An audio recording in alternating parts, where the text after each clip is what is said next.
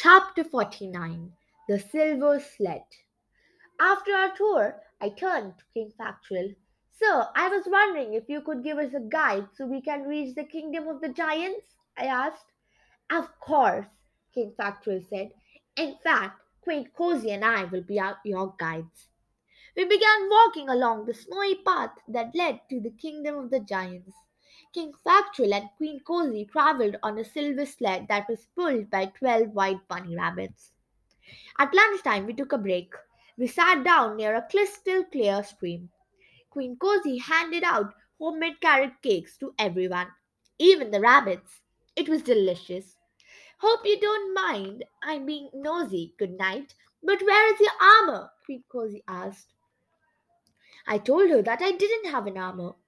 But all knights have armor, she cried.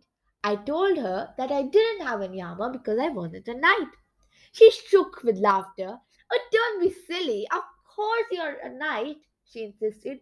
It's as plain as the nose on your snout. I stared at my reflection in the stream. What was so special about my snout? Oh, I get it, Knight, Queen Cozy whispered. You have an invisible armor, right?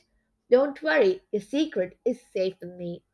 Oh, why didn't anyone ever believe me?